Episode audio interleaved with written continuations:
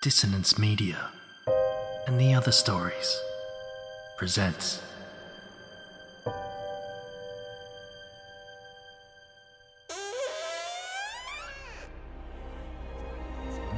Step into the abyss of After the Gloaming, a gothic fiction podcast that delves into the depths of human emotion, unyielding love, revenge, internal struggles, and restless souls await you in nine haunting episodes where dread, fear, and rare glimpses of eerie happiness linger.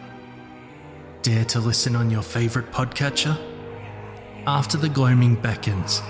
Search now, but beware. Innocence will be left behind.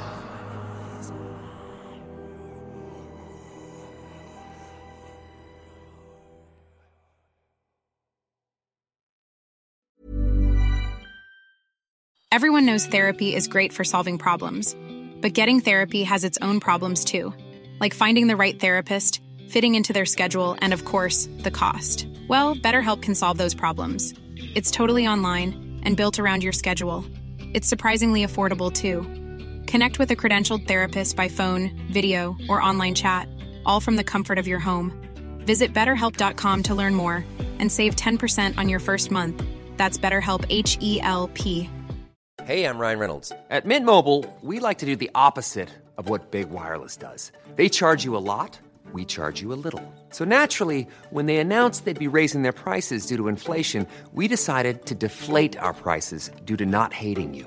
That's right. We're cutting the price of Mint Unlimited from $30 a month to just $15 a month. Give it a try at mintmobile.com slash switch. $45 upfront for three months plus taxes and fees. Promo rate for new customers for limited time. Unlimited more than 40 gigabytes per month. Slows. Full terms at mintmobile.com.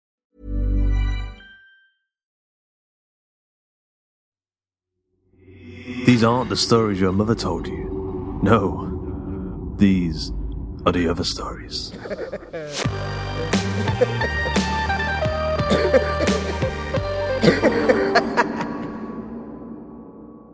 The Amazing Kieslowski, written by Luke Kondor and narrated by Persephone Rose.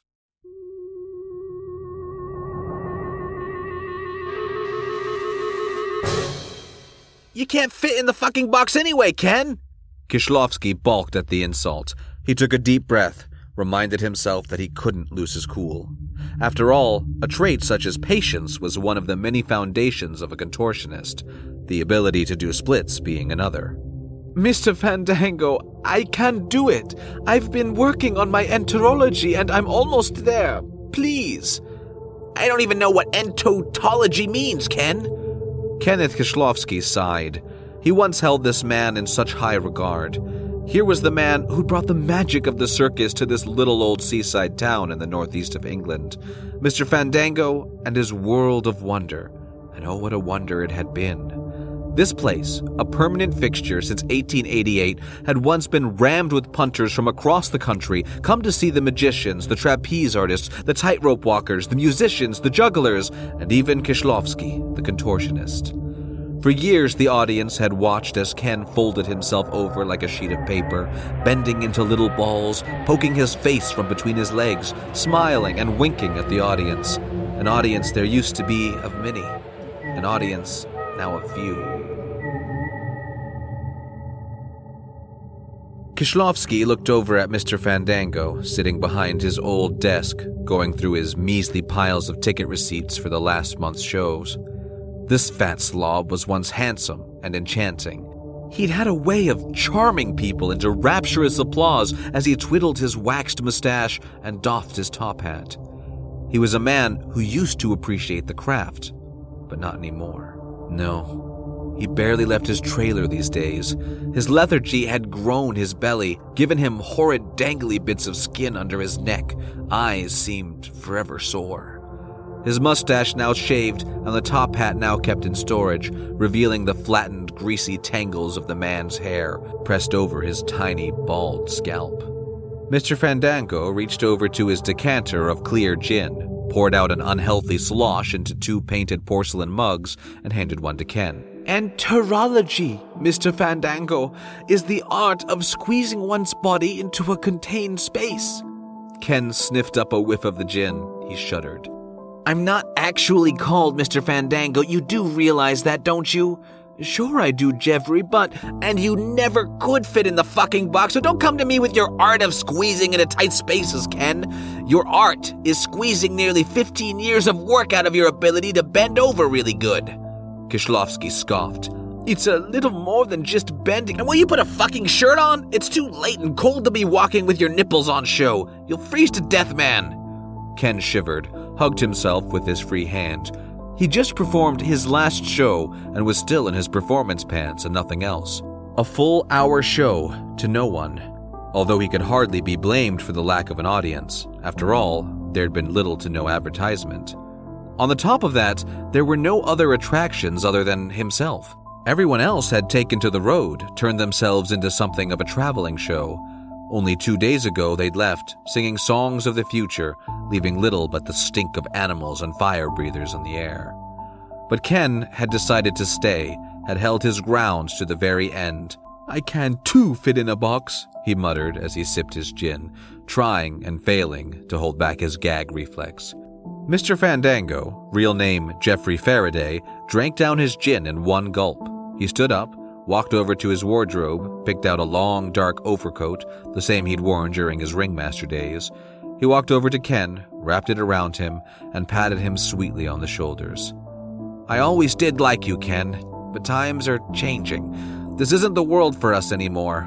Mr. Fandango's world of wonders has to die for something new to live. Something new? Come on, let me show you.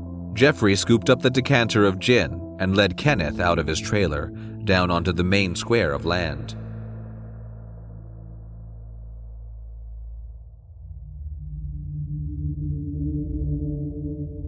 Already it had changed so much. Nearly half of the old stages and performance areas had been flattened, the scraps of wood piled high at the very center, ready for burning. Even the wrought iron gates, the same gates that Ken had marveled at all those years ago, the ones that spelled World of Wonders right there in the arcs and loops of blackened metal, had been torn down, ready to be replaced by whatever came next. Jeff popped open the decanter, took a good long swig of gin, and walked on, stepping carefully over what was once the stage for the incredible Ballet Gals. Oh, they sang such sweet melodies, those gals. What Ken would give to grab a cone of buttered popcorn and watch them from the aisles once more, bathing in their harmonies and the audience's applause. Come on, Mr. Bendy, it's freezing! Jeff had told all of them many times how he wanted to get everything cleared out for the spring, get the new amusement park up and running for the summer of 1901. That'll be the summer we start anew, he'd said. That'll be the year I make some money for a change. There'd been complaints, of course, but not many. Most had expected it. Some had already left. Harrius the Clown went two years ago, said how he was tired of diving into cream pies for nothing. He'd left with a small bag and his clown shoes hanging by the laces over his shoulders. Apparently, he was in Portsmouth now, running a chippy. And even back then, Ken had felt that whisper of change making his pulse race and his soul hurt. He followed Mr. Faraday past the spot where the grandstand seats had stood and pointed to a large square of dirt. Ken looked at the dirt first, before scanning around the large empty field. There was nothing here now no people, no acts, no audience. Just the sound of the nighttime animals and a lonely little wheelbarrow sat on its edge, filled with tools ready for construction. Here, Jeffrey said, drinking another guzzle of gin, sawing away the spillage with his arm. Here will be the first of the steam powered carousels. It'll spin around and around and play music, and all the little kiddies will pay a penny for the privilege. Well, their parents will and I'll have no axe to pay and house to treat for burns and broken bones.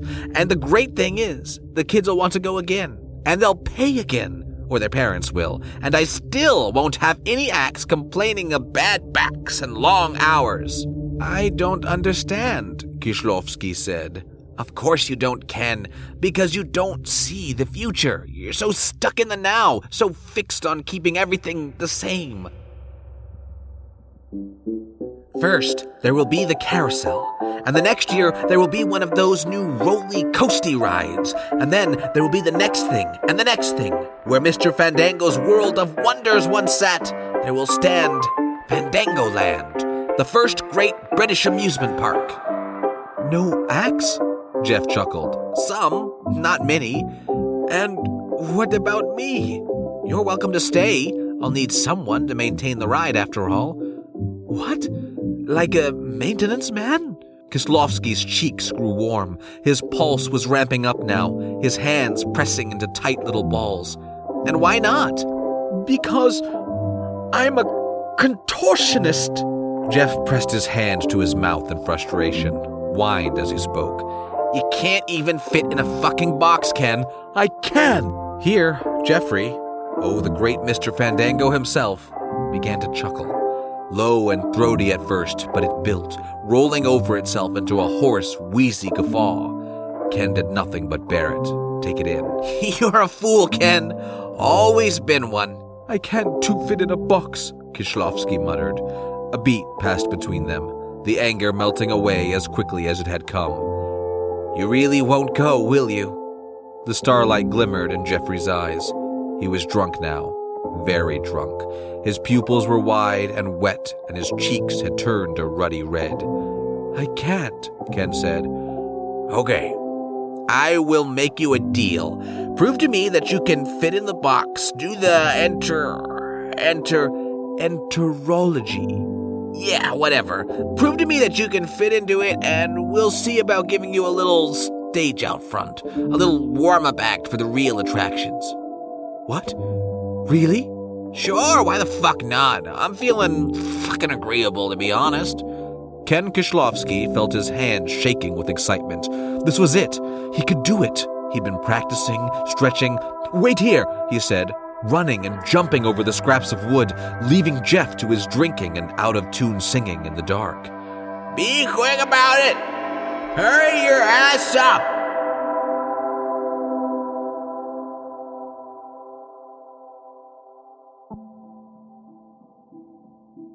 Ken raced back to his trailer, walked straight into the back, pulled out the glass cube. He'd only cleaned it the other day, somehow knowing that he would need to use it. Not that he had ever successfully used it before. If it wasn't for his wide shoulders, he'd be fine, but these glass cubes were really bloody small. Each now or never, he said to himself. Time for the great contortionist, the amazing Kieslowski. It was heavy, the cube, it took him a good 20 minutes to lug it all the way back to Jeffrey, who was now staring at the night sky, humming along to himself. Mr. Fandango, Ken said, placing the cube on the patch of dirt where the carousel would eventually go. Right, right, Jeffrey said, a little more somberly. Let's get on with it then. Ken smiled, whipped open the padlock, opened up the cube. My coat, Ken. Yes, yes. Ken took off the coat, folded it over, and handed it to Jeffrey, who looked sad now, like he was on the verge of tears. Good luck, Ken. Jeffrey smiled, and Ken began. He placed his feet inside the cube, then crouched down until his ass touched the bottom. The glass panels were cold against his naked skin. Next, he tucked his arms under the inside of his knees, locking them in, and then came the hard part. He exhaled and ducked his head. Here was where he'd never managed it before. He would tuck his head down between his legs, but it would never be enough. The back of his head would never be low enough to close the cube fully. Come on, Ken, he thought to himself. This is your moment. This is your art. He pushed and pushed, trying to keep his breathing steady, feeling the weight of his future, of the art of the contortionist resting on his shoulders. But no, his shoulders were simply too wide. His head would not duck down far enough. The glass lid of the box was still a half inch from closing. Slowly, the defeat crept up on him. He felt like crying, was about to until. Amazing, Jeffrey said. You're so, so close. I think if you just. Jeffrey crouched down by the box, pressed his hands to the top of the lid. A little help, and I think you can do it, Ken. He pressed down, and at first, it wasn't working, but something slipped inside Ken's body. It popped inside him, like the bottom row of ribs had pushed against one another so hard they'd somehow slipped into a new open pocket within his gut. Pain shot through his body, but the lid was closed. Ken breathed, thought small thoughts, embraced his win. Oh my god, Jeffrey said. You fucking did it, Ken! You fit in the fucking box! I know, Ken said, as if it was just another day at the office, slowly lifting his head. It's all part of my contortion. Hey, what the? Something heavy was pressing down onto the lid. He couldn't move it. It was stuck, frozen somehow. It really was amazing, Ken. Great show! Jeffrey crouched down, the stink of old tobacco and gin filling the cube as the man waggled something metal above Ken's head. The padlock key. Ken must have handed the padlock over with the coat. You're a good kid. I always did like you. But times move on, Ken. We are but the foundations for what's to come. Mr. Fandango walked over to the wheelbarrow, scooped out a shovel, and began to dig. Ken Kieslowski screamed and pushed against the lid, but it didn't move. He was stuck there, rattling against the lid, folded into a neat little ball, screaming, Please, please, to the man he once saw as a father figure, screaming until his voice failed him and he tasted blood at the back of his throat. And all Mr. Fandango could do was laugh and drink and sing Ballygal songs as he dug out a big hole in the ground. Ken saw the last light he'd ever see as the cube fell into the hole. The sun was rising. Ken focused on it said his goodbyes as Mr. Fandango shoveled the dirt on top, patted it down tight and proper. There would be a week of nothing before the builders would arrive.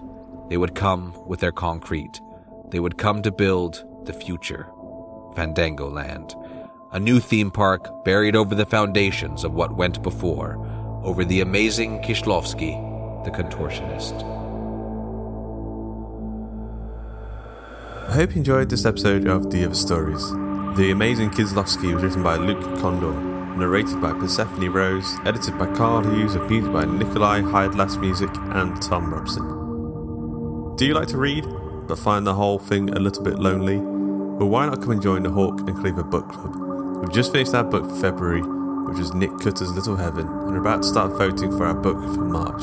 So if you'd like to get involved, pop over to www.facebook.com forward slash groups forward slash Hawk and Cleaver and join in on the reading fun. We've been nominated for the Best Fiction Podcast over at thisishorror.co.uk. We were nominated last year and we came in second place. So we really want to know if this year we can take home the gold. So if you enjoyed the show at any point, we would love for you to show your support by heading over to www.thisishorror.co.uk forward slash awards and following the instructions there. Once again, that's www.thisishorror.co.uk www.co.uk forward slash awards. Until next time.